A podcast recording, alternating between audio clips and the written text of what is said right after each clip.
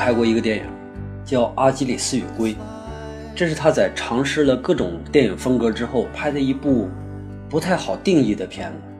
说不上这部片子有多好，但是呢，也提出了一些问题。电影里边啊，讲述了一个叫针织寿的小朋友，从小就喜欢画画，而且画的还挺好，于是呢，就受到了一个艺术大师的表扬。不过这个表扬还主要是托了他老爹的福。针织寿的父亲应该是一个巨富，是那种很喜欢艺术的巨富，当然还不是特别懂。从这儿开始之后，这次表扬就让针织寿彻底沉浸在绘画当中。即使是家庭发生了那种巨大的变故，家庭一夜破产，父亲自杀，他被母亲呢送到了叔叔家去寄养，紧接着母亲也自杀了。他曾经的那种生活彻底发生了改变，但这都没有影响他一如既往的去热爱绘画。可是啊，直到中年，他也就是只卖出去过一张画，听起来就跟梵高似的。但是他和梵高的境遇还不太一样，因为梵高每时每刻都知道自己要表达什么，而真之寿呢，从长大之后就彻底迷失了。他在联络一间画廊，画廊里边有这么一个艺术总监吧，一直指导他这个绘画的方向。针织寿在这个成长的过程中呢，一直受外界的影响。小的时候是受那个大师的影响，大师还给他一一顶帽子，然后他戴了一辈子。年轻的时候呢，就开始受到艺术学院的影响，在艺术学院里边迷茫的学习、迷茫的试验、迷茫的模仿。到了成年之后呢，就开始受这个画廊的影响，他就特别想画出受人认可的作品，至少是受画廊总监的认可。或者是受市场认可的作品，就这样啊，针织寿呢被一个唯一喜欢他作品的一个女人爱上了，他俩结了婚，生了女儿。这个女人呢特别特别的爱针织寿，当然她也很崇拜针织寿啊，很欣赏这个针织寿的才华。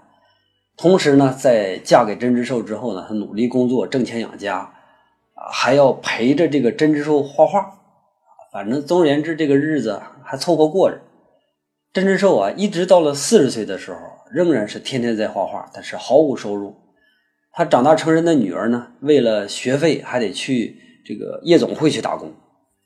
后来这个剧情里边表现了女儿当了妓女。有一次，针织寿跟女儿要钱买画材，没钱买笔买颜料了，而这女儿就说：“是什么样的父亲会跟当妓女的女儿要钱？”但是还是把这个钱给了针织寿。不过可怜的是呢，这个女儿通过出卖身体挣来的钱，居然被人抢了。这个针织兽也是确实特别窝囊。这个针织兽除了画画以外，真的是什么都不做。但是他还是不知道他自己到底要画什么东西，他就一次一次的去模仿潮流，然后一次一次的想用一个艺术家的方式去思考，但是从来没成功过。每一次作品呢，都会被这个画廊否定，都会被那个画廊的总监或者说经纪人否定。于是呢，他就各种尝试，各种模仿。他甚至都想到过用濒死的那种体验来感受艺术，但是呢，艺术离他还是那么的远。最终，他是非常平淡的疯了。老婆离开了他，女儿呢意外死亡。他面对女儿的尸体的时候，还想着艺术。然后把女儿的脸上涂的全是唇膏，然后用那个白手绢啊拓印这个女儿的面孔。你想想，这是一个什么样的人？他一直在挖空心思想做一些不同的东西，想做一些不同的事儿，以为这样就是艺术。这跟我们很多艺术爱好者或者是门外汉这个想法非常的像。我们上一期也讲到过这个事儿，就没有真正懂得艺术。到这个电影快结尾的时候啊，针织寿几乎已经丧失了所有的人类情感。只想一心追求艺术，追求这个被承认的艺术家身份吧。看到这儿的时候，我多少就有那么一点心酸。虽然我们大多数从事艺术工作的都没有针织寿这么愚蠢、这么执着，是吧？但是多多少少呢，都会有一些针织寿的影子。而我们努力，但是仍然画不出自己期望的东西的时候，那种苦闷是是非常常见的。所以过得苦闷的艺术家要远远多过于过得洒脱的那些艺术家的人数。从这个电影里边，我们好像看到了一点北野武对艺术的理解。他本人也画画，然后这个电影里边呢，大多数的画呢都是他自己本人画的，但是他从来不卖画。我估计，如果北野武想卖画的话，他的画肯定是不愁销路的。据他自己说，确实曾经有人到过他家，然后要花几百万美元去买他的画，他没卖。他觉得花那么多钱来买他的画是一种病态。这个观点啊，我赞同一部分。我也认为他的画不应该那么值钱，但是我也认为他的画可以值一些钱。比如说北野武的画，如果卖个一万到二十万之间吧，这个应该是合理的。原因有这么几个，先说不值钱的原因啊。第一个，他没有经过历史沉淀。我们都知道那些价值几千万甚至上亿的那些经典作品。其实都是被历史按照万分之一甚至更高的比率，然后淘淘汰筛选出来的。每一张呢，基本上都能代表那个时代那个艺术家的面貌。比如说，咱说蒙娜丽莎吧，同时代的多少画家都在追求写实，只有蒙娜丽莎登上了塔尖儿。它下面埋了无数张画的尸体，这些尸体不是蒙娜丽莎制造的啊，是时间制造的。时间会干掉绝大多数的弱者，只留下那些价值最大的。甚至呢，有的时候无论优劣，一律抹杀。这是第一个。第二个呢，就是北野武的画，他没有真正的创造出新的审美价值。我们比如说弗洛伊德，一个当代的艺术家，他的作品就很很值钱。那是因为弗洛伊德给我们看世界多了一种新的窗口，而北野武的作品呢，基本上还徘徊在那个现代主义的旧格式里边。咱们想一想，现代主义流行都是一个世纪以前的事儿了。它稍微不同的呢，是夹杂了那么一些童真、梦幻一些这些简单的色彩而已。那他的画为什么还能值点钱呢？这个啊，第一个还是因为它有点怪，他的画有点怪。你摆在客厅里的时候呢，会让你的家庭显得比较有格调，而且它的画面的色彩也比较鲜艳，然后形象呢也有一些个人趣味。但是这是第一点。那第二点呢，就是他是北野武，他不但是一个名人，而且还不是一个普通的名人，他的作品还是能传达出一些不太普通的想法来。所以我看过北野武的一些雕塑作品，就要明显的比他的绘画作品要更有价值一些，是属于那种再挑剔的人也会认可的那种。既然北野武的画才值这么点钱，那么怎么就有那么多当代的绘画远远超过这个数呢？你像我一个很好的朋友啊，比我还小几岁，他的作品呢就曾经被拍卖到接近千万的价格，这可不是个别现象啊，这在艺术市场里边这是一个很普遍的现象。我们看嘉德之类的艺术品拍卖会的时候，有很多年轻的艺术家的作品就能被拍到百万级别，很多，并不是因为。真的，他们的作品有那么的珍贵？其实呢，是资本在艺术品的背后在从事着一些商业操作。这也是北野武不愿意出卖他自己作品的原因。他不希望商业和艺术能搅在一起。当然，我觉得北野武在这个问题上稍微有那么一点装，因为艺术自古以来都从来没离开过商业。你看，没有交易，艺术家怎么活呀？我下一幅画的那个材料钱从哪儿出呢？他可能反对的是。商业对艺术的过度支配，这种过度支配呢，不仅仅对艺术没有好处，当然一定会有少数的受益的艺术家，但是肯定会给艺术带来更大的坏处。它会破坏艺术家的那种创作动机，也会让更多的艺术家呢去找不到机会。当然，更重要的是，它会让我们平民、让老百姓远离艺术。这种情况在国外会好一些，因为人家有好几百年的历史，已经把这个艺术市场梳理的比较有序了。而且呢，这个普通老百姓呢，对艺术的理解也相对来说比较深刻。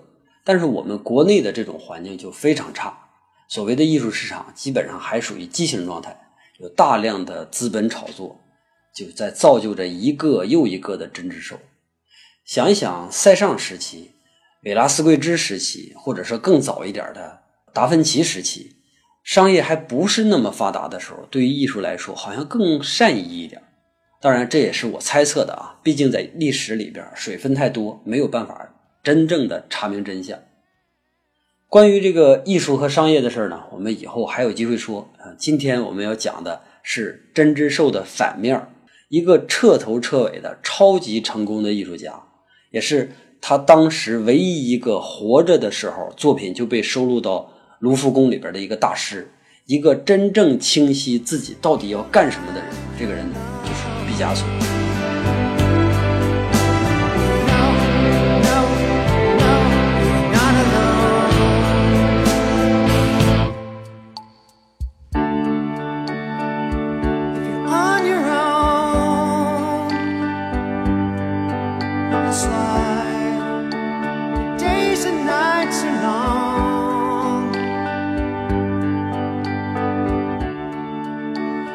毕加索在马德里当学生的时候就已经被主流认可，还获得过大大小小的一些奖项。那个时候他还不到二十岁。不过那个时候啊，西班牙的艺术界里边已经有一个世界级的大佬，这个人呢就是著名的建筑大师高迪。咱们今天不细说他，我就是说从今天来看，高迪都是一个不可磨灭的闪闪的一颗明星，更别提他曾经如日中天的时候了。而毕加索呢，那个时候还是一个愤青，是一个典型的左派，脑子里边全是革命啊，要革了陈旧艺术的命，革了西班牙旧统治的命。但是呢，这个西班牙可不是什么革命的土壤，于是毕加索就开始孤身一人前往巴黎。上一期咱们就提到过，巴黎在那个世纪里头一直都属于全世界的火车头。其实我们回看毕加索的作品的时候，就会发现。如果他不去搞艺术革命，继续混在那个旧的体制里，其实他也是很容易混出模样的。因为这个二十来岁的小伙子已经在传统绘画里边拥有了很高的造诣，但是大师呢就是大师。如果他一直跟着主流混，那就没有毕加索了。而且呢，巴黎就是巴黎，梵高在巴黎成就了梵高，毕加索呢在这儿成了毕加索。他们俩一样的是，一开始以一个兴奋的苦日子开了头。但是完全不一样的结尾。刚开始的时候到巴黎，那个毕加索也是非常的孤独。那几年里边呢，他的作品被称为蓝色时期，因为多数呢画都是用蓝色调去画的。那个画里边显现出那种年轻人的无病呻吟，还有那种荷尔蒙过剩，都非常非常清晰。但是在同样的条件下，颜值的差别就决定着这个人物的走势。你像梵高，他长得比较丑。是吧？毕加索呢就很帅，所以都没钱租房子的时候，毕加索就能搞定房东的女儿，免费在巴黎嗨。那梵高就得拍拍屁股滚蛋，跑到阿尔去画画。其实呢，这是笑话啊！真正导致他俩结局不同的另外一个原因，我觉得也算是真正的原因吧，就是梵高非常的不适应这种巴黎混圈子的生活，而毕加索在这里边是如鱼得水。很快，毕加索就进入了所谓的粉红色时期。听这名就知道，他这日子呢开始好过了。这个时期的毕加索有了一个支持他、爱他的一个房东女儿，还有了一个艺术家成名的必要条件，就是一个伯乐，一个敢掏钱的伯乐。他的一张作品啊，叫《拿烟斗的男孩》，就是咱们封面里边第一张蓝色服饰，背景有两团大花的那个那张画，被一个。很知名的收藏家叫海惠特尼女士，用了三万美元的价格买走了。想一想，三万美元，一九零五年，这是一个什么样的概念啊？至少也得相当于今天的六十万美元吧，也就是说得三百多万人民币。而且呢，这个是从毕加索手里边直接买走的，没有中间商赚差价。更重要的是啊，这幅画，海惠特尼女士毫不费力气的就卖了双倍的价钱。紧接着，这张画就被不停的买卖，直到最后以一个非常神秘的价格被一个叫做高尔格的犹太富商给买走了。这对一个二十四岁的小伙子来说，简直就是一场美梦。不光是毕加索啊，整个巴黎的艺术界都震惊了，所有人的目光呢都投向了这个法语说的还不怎么溜的小伙子。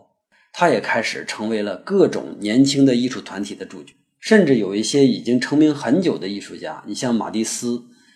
大概比他早成名十年左右，也对他青睐有加。他可不像梵高，他非常会处理人际关系，所以呢，他在巴黎的艺术界混的是风生水起。巴黎是一个很挑剔的地方，而且它的运行速度、它的变化速度实在是太快了。每天都会有新鲜的事物出现，每天都会有不同的风潮出现。这也非常符合毕加索的性格，因为他喜欢变化，他喜欢不停的去探索。对于一个超级勤奋的人来说，善变的世界简直就是一个礼物。在一次小型的会晤上，他和一个收藏家叫斯坦因聊到艺术的趋势的时候，毕加索口若悬河，告诉斯坦因说：“我正在谋划一个新的方式，让全世界都震惊的一个绘画方式。”斯坦因呢是一个美国人。那个时候，对于美国人来说，所有新的东西都是好的东西。斯坦因就问：“什么时候能看到你的新作品呢？”然后这个毕加索马上也不含糊，说：“你想看吗？那你来做模特，我现在就给你看。画布是现成的，然后调色板上的颜料也是新鲜的。”于是呢，斯坦因往那儿一坐，毕加索就开画。等到毕加索画完了，斯坦因转过来一看：“我操，这都什么呀？七扭八歪，鼻子还长到腮帮子上了。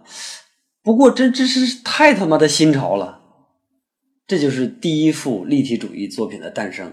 在这张画之前呢，西方所有的作品都在努力的把人画得更像人，无论是在写实层面上，还是在写情层面上。当然，现代主义开始之后，已经稍微的有一些苗头要往反方向走了。但是毕加索在这张画里边完全丢掉了画的像对画的那种束缚。当然，历史上没有记载。当时毕加索是一个什么样的表情？不过我猜测啊，他应该是有那么一点惶恐，因为他画的这个东西确实太离经叛道了。虽然他知道全世界都在等着一个新鲜事物的诞生，但是他不确定等的是不是就是他现在画出来的这个怪物。而当他从斯坦因的脸上看出那种惊喜之后呢，他就缓了一口气儿，然后马上就用那种非常毕加索的方式展示出自己的自信、自己的从容。Everybody cries. Everybody hurts sometimes.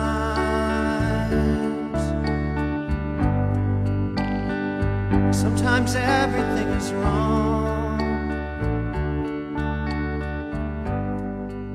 立体主义的诞生呢，迅速就获得了认可。就像我说的，全世界都在盼望着一个新的东西。那段时间啊，人们对新事物非常非常上瘾，因为在过去的几十年里边，第二次工业革命把世界都给颠覆了。有了电，黑天白天都没有了区别；有了火车、汽车，千里之外这个词儿就只能存在在诗里边了。还有电话、电报，这样呢，不管我们身在哪里，一切决定我们都耽误不了，打个电话就搞定了。现在的人类呢，掌握了空前的力量，好像已经彻底成为了大自然的主人。而艺术如果还是像以前一样那种被动的奴隶式的表现自然，那它就应该是毫无价值。那当代艺术呢，必须是与时俱进，而且每天报纸新闻都会报道哪哪儿的谁谁谁又发明了什么的新鲜的东西。就在这样的时代，艺术是必须要跟得上步伐的。你像原来的自由引导人民画的再好，现在拿出来大家也不认了，因为那是一个落伍的东西。更重要的是，工业革命造成了整个社会财富的巨幅提升，出现了大量的富人，而这些富人呢，他们更需要艺术。咱们不去管他们需要艺术是不是全都是因为热爱，但确实这些富人出现也带动了艺术的发展，艺术家们呢就比较容易卖出自己的作品，同时也就。造就了一大批的职业画廊和职业经理人，他们给艺术家提供那种展示的空间，也为富人们准备好了足够配得上他们身份的环境，已经足以及那种足够贴心的讲解。很多画家一旦是稍微有点名气之后，就很快被各个画廊邀请参与展览。毕加索也好，马蒂斯也好，他们都是在邀请了这些。艺术家展览之后呢，他们再去邀请那些有消费的能力的人来参观，从中呢赚取一部分费用。这基本上就是现代艺术市场的一个开始。咱们接着说毕加索啊，现在他在巴黎乃至世界画坛上都算是一个风云人物了。他的立体主义作品呢，在一系列的推广下被大众认识。人们一开始不懂，看不懂嘛，但是还是喜欢他的现代感。后来呢，慢慢就弄明白了，原来毕加索在给我们展示一个。从不同角度看上去的同一个事物，只不过他把它放在同一张画里边了。他是在摆脱现实视觉、我们的视觉传统的那种束缚，而且在这条路上，他好像是比塞尚他们走得更远。也就是说，从目前来看，毕加索应该是最能代表这个时代的艺术家。然后，毕加索就开始各种尝试，用他的立体主义理念，同时吸收了很多新鲜的营养。这些营养呢，还是有很多来自于欧洲人还不太熟悉的，像什么亚洲啊、非洲啊那些土著文化。这也让他的作品呢就更受欢迎了。你像我们知道的高更画的《塔希提的少女》，陈丹青画的西藏组画，包括张艺谋当初拍的那些农村题材的电影，他们之所以那么受欢迎，其实都一样。一方面是他们东西确实好，再一方面呢，他是利用了人们对那种原始的、淳朴的，或者说不太熟悉的那种东西的好奇心。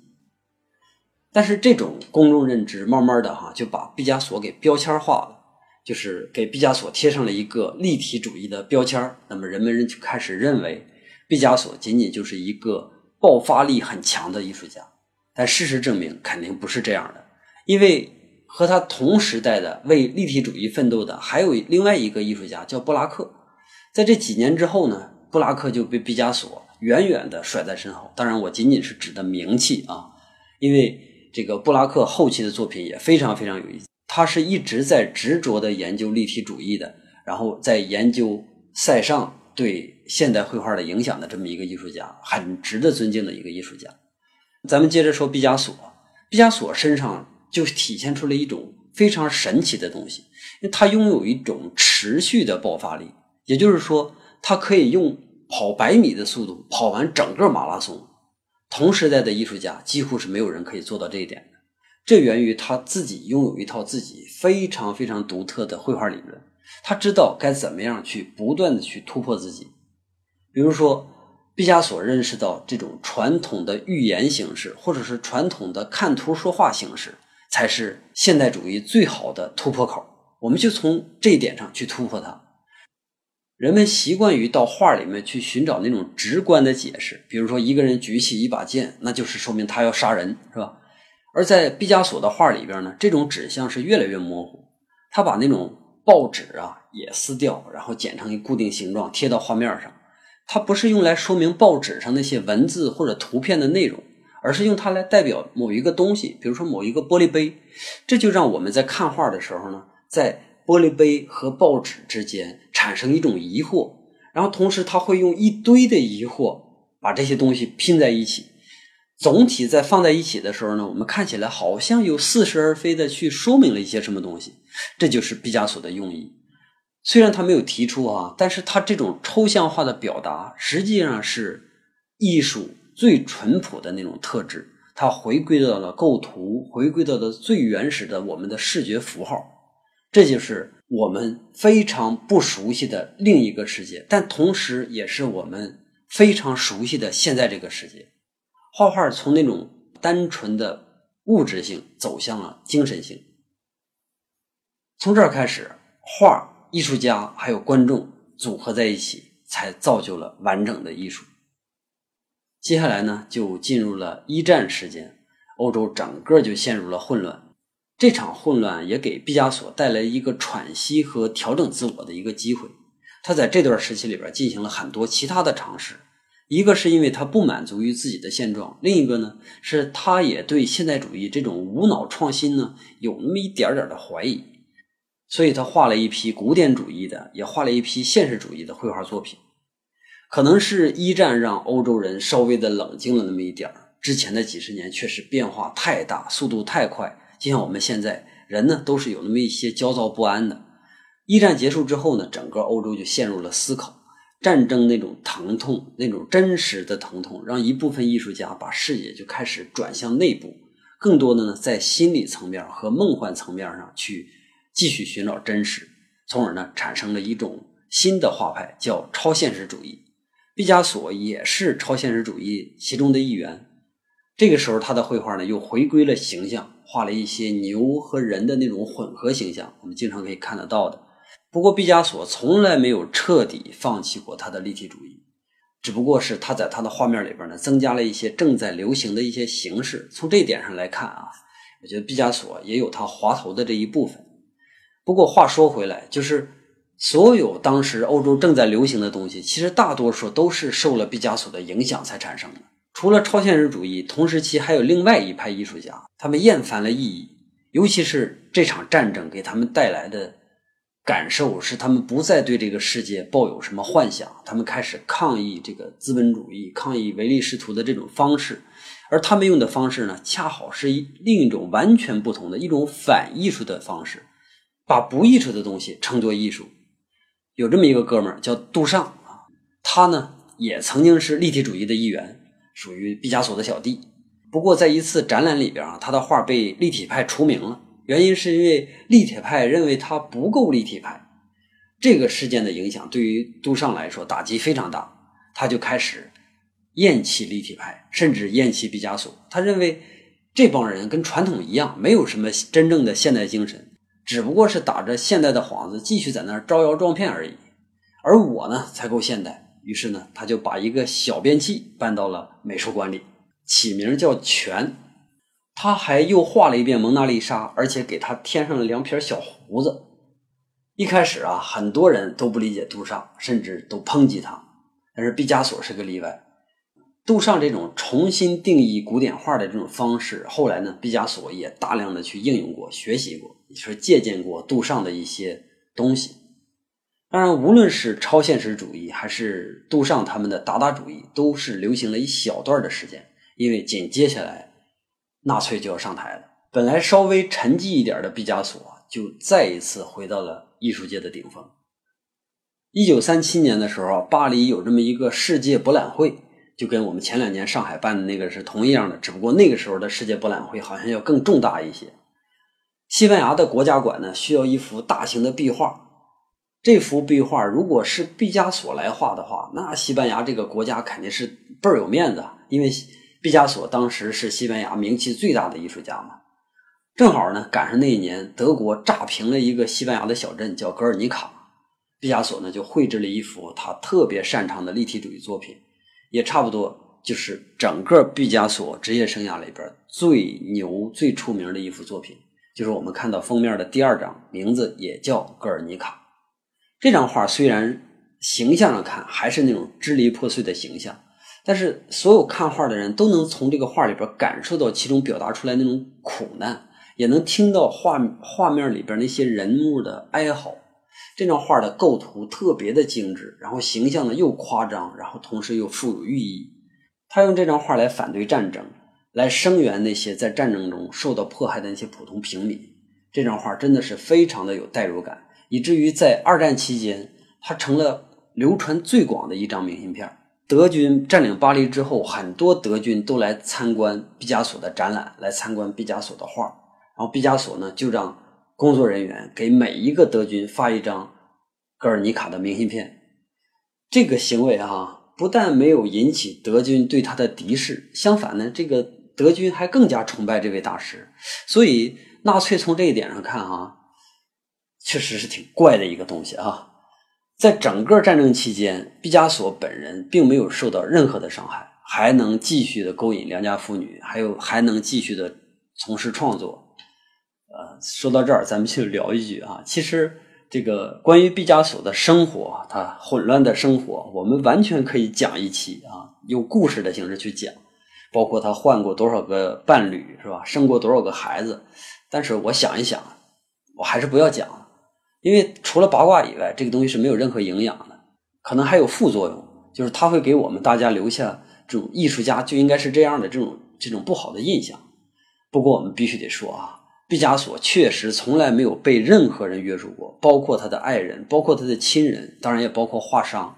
他仅存的两个儿女，如果不是看在他留下巨额的财富面上，估计都不会认他这个爸。他曾经有这么一任妻子，据说也是唯一一个甩过毕加索的女性。曾经出过这么一本书，里面详细记载了毕加索作为一个丈夫，作为一个父亲是如何的失败。如果愿意读八卦的人朋友呢？可以自己上网去搜，名字就叫《我和毕加索的生活》。咱们接着回来说毕加索。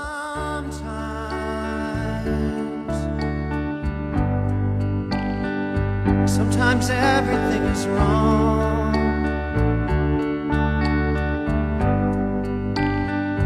now it's time to sing along。when your day is night。no no。